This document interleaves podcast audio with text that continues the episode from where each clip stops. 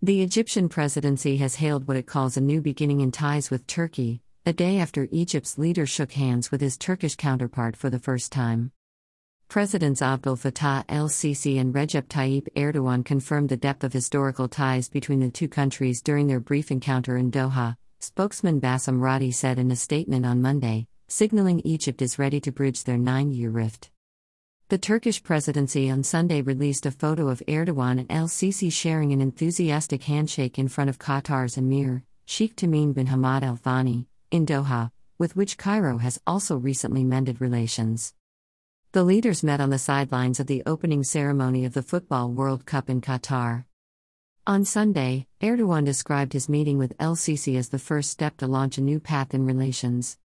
We said that a process can begin, Erdogan said. A step has been taken here to start such a process, and we had the talks.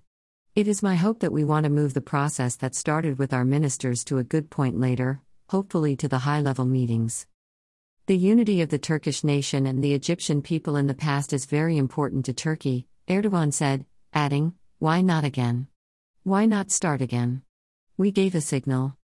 Relations between Cairo and Ankara turned frosty in 2013 after El Sisi deposed President Mohamed Morsi and outlawed his Muslim Brotherhood Party.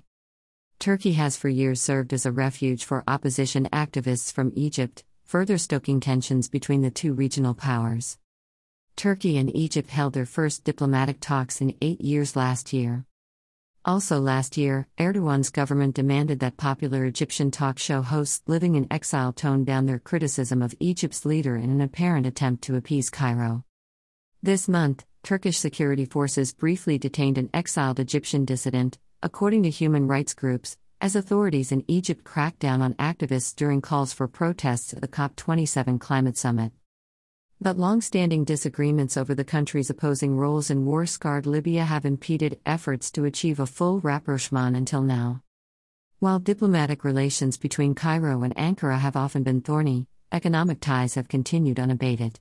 The volume of trade has nearly tripled from 2007 to 2020, according to the Carnegie Middle East Center. This content was originally published here.